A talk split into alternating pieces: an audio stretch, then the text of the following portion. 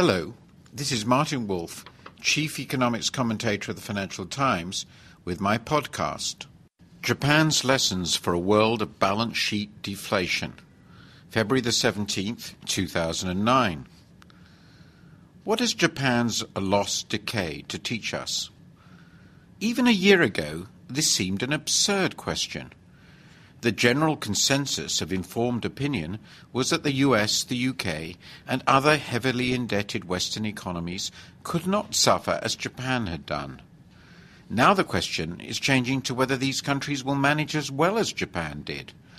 Welcome to the world of balance sheet deflation. As I have noted before, the best analysis of what happened to Japan is by Richard Koo of the Nomura Research Institute. His big point, though simple, is ignored by conventional economics. Balance sheets matter. Threatened with bankruptcy, the overborrowed will struggle to pay down their debts. A collapse in asset prices purchased through debt will have a far more devastating impact than the same collapse accompanied by little debt. Most of the decline in Japanese private spending and borrowing in the 1990s was, argues Mr. Koo, due not to the state of the banks, but to that of their borrowers. This was a situation in which, in the words of John Maynard Keynes, low interest rates, and Japan's were for years as low as could be, were pushing on a string. Debtors kept paying down their loans. How far, then, does this viewpoint inform us of the plight we are now in? A great deal is the answer. First, comparisons between today and the deep recessions of the early 1980s are utterly misguided. In 1981, US private debt was 123% of gross domestic product. By the third quarter of 2008, it was 290%. In 1981, household debt was 48% of GDP. In 2007, it was 100%. In 1980, the Federal Reserve's intervention rate reached 19 to 20%. Today, it is already nearly zero. When interest rates fell in the early 1980s, borrowing jumped. The chances of igniting a surge in borrowing now are close to zero. A recession caused by the central bank's determination to squeeze out inflation is quite different from one caused by excessive debt and collapsing net worth. In the former case, the central bank causes the recession. In the latter, it is trying hard to prevent it. Second, those who argue that the Japanese government's fiscal expansion failed are again mistaken. When the private sector tries to repay debt over many years, a country has three options let the government do the borrowing, expand net exports, or let the economy collapse in a downward spiral of mass bankruptcy. Despite a loss in wealth of three times GDP and a shift of 20% of GDP in the financial balance of the corporate sector from deficits into surpluses, Japan did not suffer a depression. This was a triumph. The explanation was the big fiscal deficits.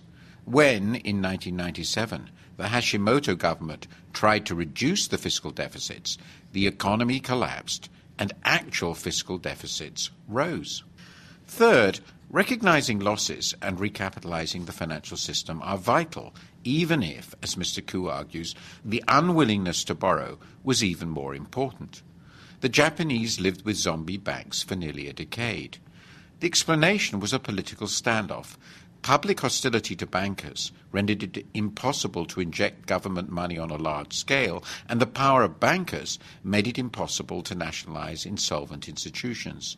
For years, people pretended that the problem was downward overshooting of asset prices. In the end, a financial implosion forced the Japanese government's hand. The same was true in the US last autumn, but the opportunity for a full restructuring and recapitalization of the system was lost. In the US, the state of the financial sector may well be far more important than it was in Japan. The big US debt accumulations were not by non financial corporations, but by households and the financial sector. The gross debt of the financial sector itself rose from 22% of GDP in 1981 to 117% in the third quarter of 2008, while the debt of non-financial corporations rose only from 53% to 76% of GDP. Thus, the desire of financial institutions to shrink their balance sheets may be an even bigger cause of recession in the US than Japan. How far, then, is Japan's overall experience relevant to today? The good news is that the asset price bubbles themselves were smaller in the US than in Japan. Furthermore, the US central bank has been swifter in recognizing reality, cutting interest rates quickly to close to zero and moving towards so called unconventional monetary policy. The bad news is that the debate over fiscal policy in the US seems even more Neanderthal than in Japan. It cannot be stressed too strongly that in a balance sheet deflation with zero official interest rates, fiscal policy is all we have. The big danger is that an attempt will be made to close the fiscal deficit prematurely with dire results. Again, the US administration's proposals for a public private partnership to purchase toxic assets looks hopeless. Even if it can be made to work operationally, the prices are likely to be too low to encourage banks to sell or to represent a big taxpayer subsidy to buyers, sellers, or both. Far more important, it is unlikely that modestly raising prices of a range of bad assets will recapitalize damaged institutions. In the end, reality will come out, but that may follow a lengthy period of pretense. Yet what is happening inside the US is far from the worst news. That is the global reach of the crisis. Japan was able to rely on exports to a buoyant world economy. This crisis is global.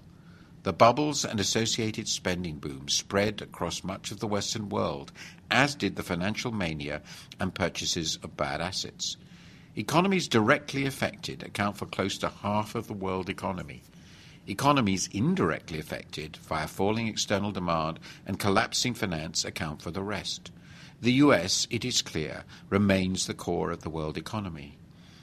As a result, we confront a balance sheet deflation that, albeit far shallower than that in Japan in the 1990s, has a far wider reach. It is for this reason fanciful to imagine a swift and strong return to global growth. Where is the demand to come from? From over indebted Western consumers? Hardly. From emerging country consumers? Unlikely. From fiscal expansion? Up to a point. But this still looks too weak and too unbalanced, with much coming from the US. China is helping, but the Eurozone and Japan seem almost paralyzed, while most emerging economies cannot now risk aggressive action. Last year marked the end of a hopeful era. Today it is impossible to rule out a lost decade for the world economy. This has to be prevented.